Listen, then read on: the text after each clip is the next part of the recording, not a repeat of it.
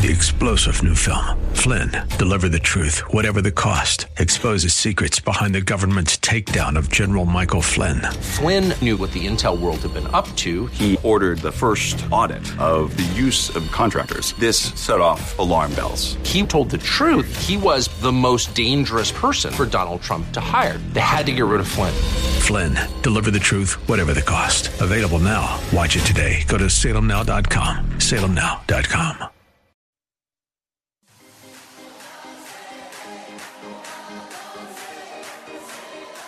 Welcome to Let Us Reason, a Christian Muslim dialogue with host Al Fadi. Let Us Reason is a unique show utilizing theology, apologetics, and evangelism to reach Muslims for Christ by comparing and contrasting Christian and Muslim doctrines. And now, your host, Al Fadi. Well, good morning, everyone. Hope you're having wonderful Saturday and uh, wonderful week. Thank you so much again for joining us in another episode of Let Us Reason. I'm your host, Al Fadi. And as I said before, thank you so much for allowing us to have another season of this podcast, which, by the way, we've been receiving a lot of positive feedback from people from all over the world. So thank you so much for your contribution and your prayers. Uh, the uh, the podcast, of course, uh, can always be found on um, SoundCloud's platform uh, under Let Us Reason, or the full name, of course, of the show if you like. You can Google it. Let Us uh, Reason, with, uh, a Christian Muslim dialogue with Al Fadi. Uh, another way you can access it is on YouTube. Let Us Reason and just mention Al Fadi in there in the search, and it will take you there. You can go to our own website, cirainternational.com and click on the icon for Let Us Reason in there in the first page, the home page, and that will take you to the archive show. And CIRA is C as in Charlie, C I R A international.com. So these are some of the ways that you can always access the show. Uh, it seems like the updates that we've been doing uh, related to the post on Facebook have been extremely popular. So today I'm going to continue with that.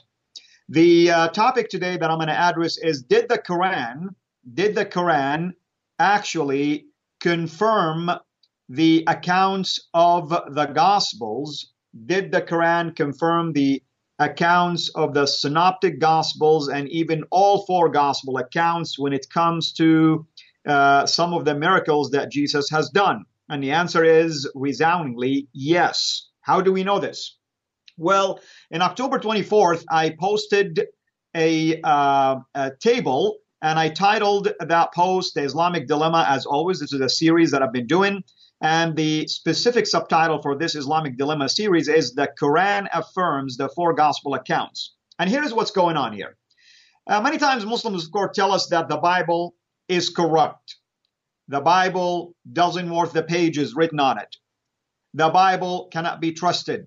And the list can go on and on and on. The only problem with this assertion is that the Quran itself never said something like this.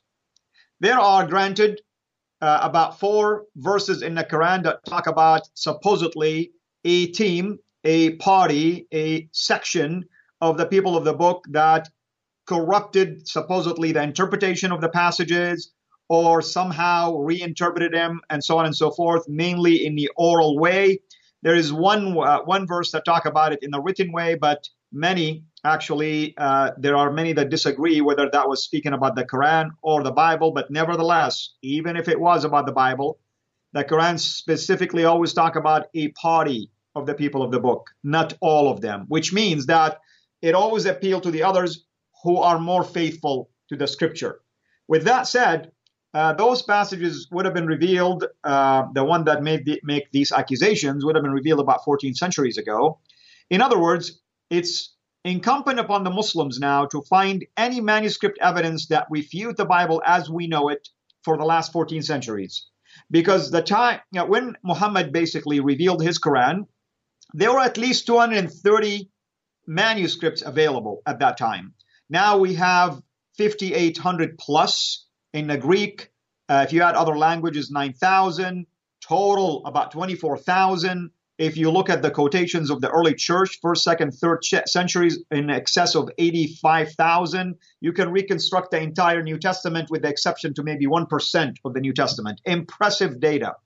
So it's really incumbent upon the Muslims to try to show us what evidence do they have to negate the authority of the Bible. Obviously, they won't. They won't find a single thing. In fact, if they make these accusations, they're attacking their own God because their own God in the Quran is the one who says no one can change his word. And he's the one who made the claim in the Quran that the Bible that we have was revealed by him. So, technically speaking, our Muslim friends are attacking their own deity. They're not bothering us at all. Now, here is the idea behind this post. How can we know for sure that the Quran does confirm uh, accounts found in all these four Gospels? Well, a simple way to look at it is to look at what did the Quran say when it comes to the uh, basically the miracles that Jesus has done. We have two passages in the Quran that mention those miracles. The first one is found in chapter 3 of the Quran, which is named after the family of Mary, the mother of Jesus, Al Imran. That's what it's called. Chapter 3, in verse 49, it reads the following And he, speaking of Jesus, shall be a prophet to the people of Israel, saying, That I have come to you with a sign from God, meaning a miracle from God, namely, that I will create for you out of clay as though it were the form of a bird and I will blow thereon, and it shall become a bird by God's permission. And I will heal the blind from the from uh, birth, basically. I will heal the lepers, and I will bring the dead to life for God's permit by God's permission. And I will tell you what you eat, meaning knowing the future, and what you store up in your houses. Verily, in that is a sign for you. And then in chapter five, known as also the table, and that's the name chapter 5, verses 112 to 114, we read about this table that the chapter was named after. The table supposedly is that the apostles asked Jesus to bring a table from heaven. Now, when you go to the commentators of this passage, the Islamic commentators, they will say, well, apparently Jesus and his apostle were teaching, and there were at least about 5,000 people and in some accounts, they say about 4,000 people that they were hungry and they only had a couple of loaves of bread and fish. And that's basically the story behind this miracle. Hmm, sounds interesting because that's exactly what was going on when we read the account of feeding the crowd, the 5,000 uh, or the 4,000 as well. So I went ahead and I found a table online that talks about some of the miracles of Jesus, uh, tabulated basically and it will list that miracle uh, name and where you can find it. And I, then I went ahead and extrapolated that info, and then I added another column and I listed the Quranic passages that support these uh, particular miracles. And of course, the only miracles in this table that I created, that I focused on, has only to do with the ones listed in the Quran. In other words, there are many miracles that Jesus did that I did not list in here, simply because I wanted to make it easier for people to see for themselves what is the Quran saying and which gospel or gospels, in this case, eyewitness account uh, in these uh, synoptic or all or four, are confirming this. So if you look at the table, for instance, the first item in there is that Jesus cleanses a man with leprosy. This particular one, for instance, you find in Matthew chapter 8, Mark chapter 1, Luke chapter 5, and the Quran made address that Jesus healed lepers in chapter 3, verse 49. So, technically speaking, the Quran affirms this healing of lepers and in this way affirmed what the three synoptic gospels are talking about. Another example is that in the Quran, chapter 3, verse 49 says that Jesus raises people from the dead. We find an account like this, for instance, in Luke chapter 7 where he raised the son of the widow, for instance, who was dead. Another one, when he raised the daughter of Jairus. The daughter of Jairus account actually was mentioned in the Synoptic Gospels Matthew 9, Mark 5, Luke 8. The Quran in chapter 3, uh, verse 49, did affirm that Jesus raised people from the dead. Therefore, it confirms what these three Gospels are talking about. Then the Quran in chapter 3, verse 49 says that also Jesus healed blind men.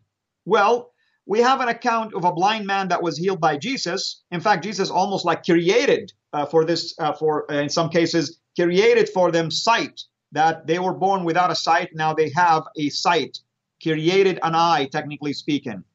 Well, one of those accounts is found in Matthew chapter 9. In Matthew chapter 9. And in Matthew chapter 9, there it speaks about Jesus heals two blind men, and the Quran confirms that Jesus did heal the blind.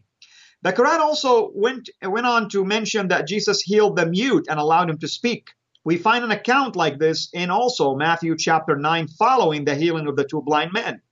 That he healed a man who wasn't able to speak. The Quran in chapter 3, verse 49, confirmed that Jesus did a miracle like this. The feeding of the 5,000 is really peculiar because this is the only miracle, technically speaking, that was mentioned in all four Gospels, not only the Synoptic, but also in John. Okay? This is what we call a quadruple this is what we call the quadruple attested gospel problem. Okay? So you have a four gospels that have the same story in them. And the Quran in chapter 5, verses 112 to 114, which the entire chapter 5 was named the table in reference to this miracle, actually confirms what all four gospels have mentioned in relationship to this particular miracle of feeding 5,000, not to mention their women and children that were accompanying them. Then we move on also in the same list, and we have Jesus heals a deaf and a dumb man. This one, this particular one was in Mark. And the Quran in chapter 3, verse 49 also confirms that Jesus healed people like that. Then we come back again to the feeding of the 4,000, which was mentioned in both Matthew and Mark. And the Quran in chapter 5, verse 112 to 114 did allude to a miracle like this.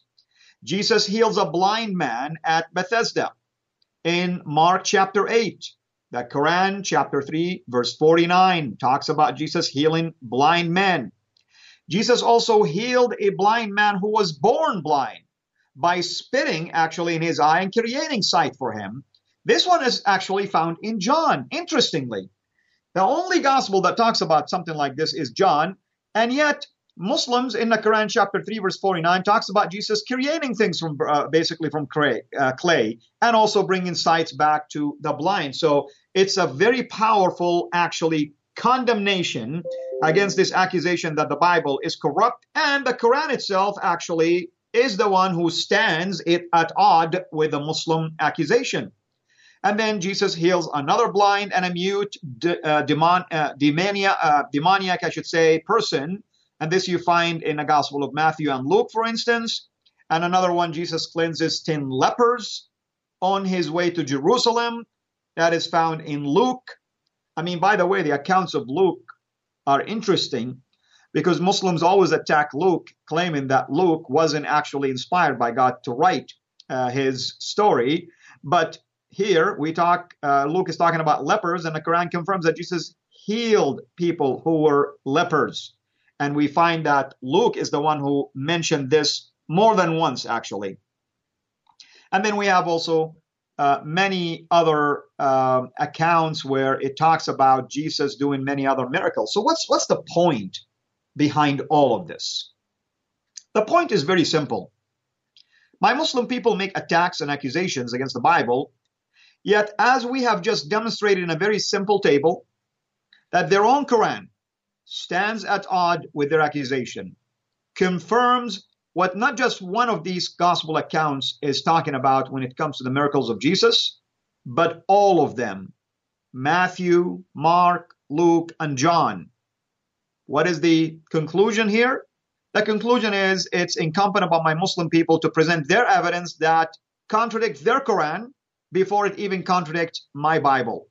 Because the Quran that they trust in and they use as the scripture revealed to them from the God of Islam is the one that is actually exposing this fallacy. So that's one important post that we recently had in there. Um, other posts that I just want to bring your attention to, for instance, in, on October 23rd, we shared the post that Dr. David Wood actually posted concerning episode number eight, which I did with him. And this one exposes the idea that the Quran is a scientific miracle in and of itself, meaning it's a book of science.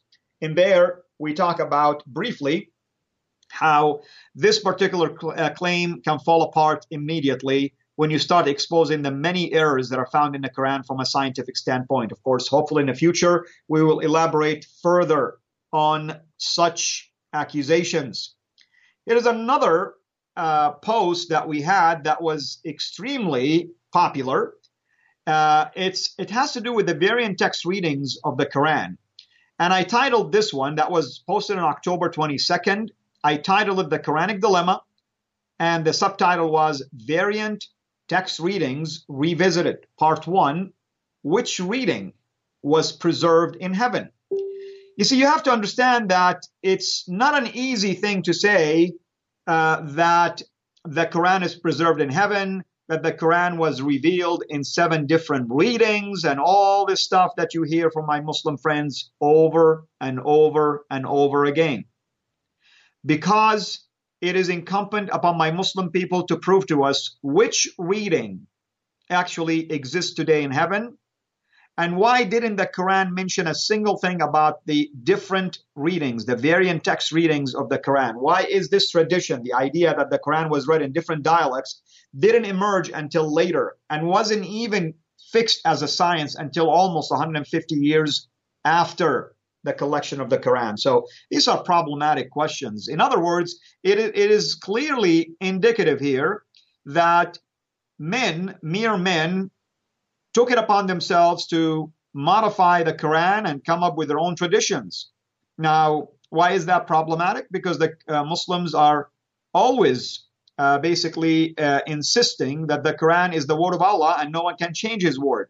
If that's the case, then we have evidence from the within the pages of the Islamic traditions that prove otherwise. That actually there are mere men who were not even inspired by their Allah, nor uh, given authority by Allah to do such a thing. And all I did in there is I listed basically the this claim that is found in Sahih Bukhari, one of the hadith collections, the authenticated hadith collection, and also in Muslim. In Bukhari uh, number 3047, in Muslim number 819, where it says the following. It says that according to Ibn Abbas, who narrated that the Prophet said, Gabriel taught me one style, meaning one reading, one dialect of the Quran, and I reviewed it until he taught me more. Okay? And I kept asking him for more, and he gave me more until finally there were seven styles. Now, that's interesting, by the way, because the Quran never mentioned anything about seven. And at the same time, this particular hadith collection would have been put together 200 years after the time of Muhammad. So the chances of fabrication are great, actually. And uh, no one can actually prove anything uh, in terms of what this hadith is trying to tell us because uh, men had enough time to try to come up with these kind of stories. If the Quran would have at least told us something like this, it would have been at least easy. And my questions basically at the end of this is the following. Actually, before I get to the questions, if you read really about the different readings of the Quran, there is a whole debate out there. In fact, there are 40 different opinions about what does the word ahruf, meaning readings, mean, as mentioned in this hadith tradition. Is it different dialects? Is it different ways and styles of reading it and reciting it? Is it different meanings? Because in the Arabic language, as any Semitic language, if you change the position of the diacritical markings of the same word, it can change and evolve from a verb to a noun to an adjective, and so on and so forth. And even the same word can change, even if it remains a noun, from meaning one thing to meaning another. This is one of the main reasons, according to the Islamic traditions, why the third caliph Uthman took it upon himself to recollect the Quran one more time, known as the Uthmanic standardized uh, copy, and burn all other dialects, basically, simply because he felt like it was ca- causing confusion. Hmm, I thought the Quran was clear, actually in an Arabic language that everybody will understand. But it appears that that wasn't the case. And one of Muhammad's own prominent followers, Uthman, ended up actually deciding on his own which dialect should remain and which other dialects should be destroyed and burned. Now, if there was such a tradition as the one we just read in Bukhari and Muslim about Muhammad saying that the Quran was revealed to him in seven different styles, Why would uh, Uthman take it upon himself to destroy the others? Why didn't he come up with the seven different style Qurans and said, these are the seven that you can use? He only used one. We don't even know which one he used and which one he burned. All we know is that he decided on his own that this is the style he likes. Was it one of the seven styles that were revealed? Your guess is as good as mine. So here are my questions for my Muslim people. Which one of these seven styles technically is the revealed in heaven? Or the one that was revealed first? Or does it still exist today? Okay? And which one of those styles is represented in the modern Quran that we have in our hand today? And is it one of those seven, for instance? Here's another thing. I posted an image of a website called Dar al Fikr. Dar al Fikr, the house of thinking the house of thoughts. Okay, darulfikr.com. You'll see the image in there very clearly. And in there, it does have actually images of 25 different style Qurans. Different 25. Yes, you heard me correctly. So my question to my Muslim people is which one of these 25 Qurans below in this image is the original one that is preserved in heaven? Better yet, which one of these 25 Qurans below was the original reading revealed to Muhammad by Gabriel before Muhammad asked him for other styles? Which seven readings exist among these 20, 25? The seven that Muhammad alluded to, for instance. It is not as easy as saying we have just seven readings. In fact, there is another science that said there are 10 readings. And there is another science that says there are 14 readings. Just Google it. Google the phrase variant text readings of the Quran and see for yourself how many articles will pop up to talk about something like this. In a book that had the, I had the privilege of working on, co-editing, co-author, co-contribute, called The Quran Dilemma, this particular topic was addressed more than once in uh, part one, the beginning of that book, under the articles, where we called it the variant text readings. And you'll see the many bibli- uh, uh, bibliographies that uh, we uh, gave you as a reference to go to, most of which are Islamic bibliographies. And finally, I want to close by talking about a post that I just posted within the last hour, actually. This one is a little bit technical. And it has to do with a reading in chapter 7 of the Quran, verse 158. Now, why did I uh, use something like this? Very simple. The Quran always claimed to be a book that is revealed in clear Arabic language. And many times Muslims will mention to you that it's the standard for eloquence, the standard for Arabic grammar, and so on and so forth. In fact, you go to our website, and I mentioned that in my post called al-islam, al-islam.org.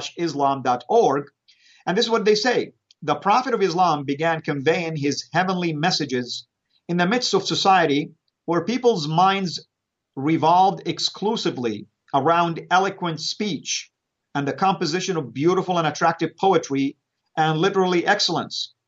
Under these conditions, God, meaning Allah, equipped his prophet with a weapon, the Quran, that apparently belonged to the same category as the literary work of the age, but possessed unique and astonishing characteristics that were beyond the capacity of the human being to reproduce.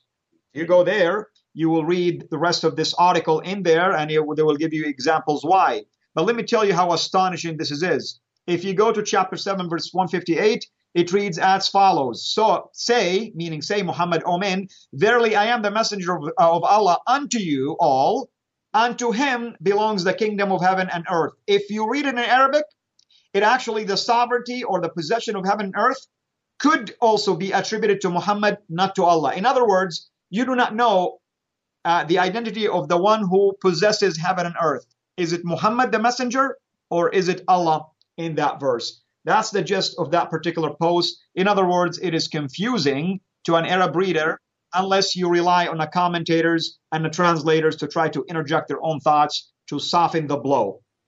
With that said, thank you again for uh, joining us today, and we look forward to having you again in the next episode as we continue with these post updates and many other topics. You can always visit us at cirainternational.com, contact me directly, and go to our Facebook page, alfadi.cira, C as in Charlie, alfadi.cira, or our main page, also CIRA International under Facebook. Thank you so much, and the Lord bless you.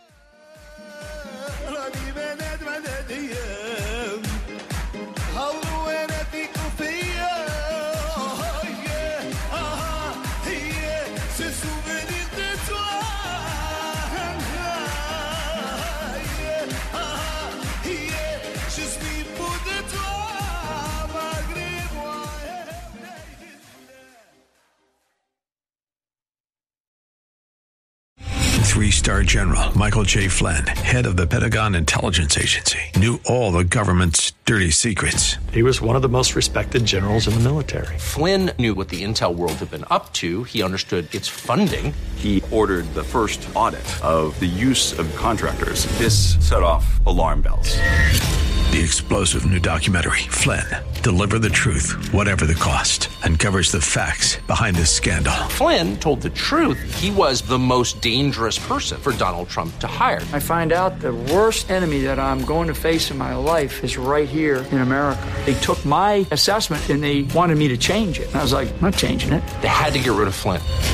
With in depth interviews, archival footage, and never before seen personal records of the man behind the headlines. I just felt like I was drowning. Flynn, deliver the truth, whatever the cost. Available now. Watch it today. Go to salemnow.com. Salemnow.com.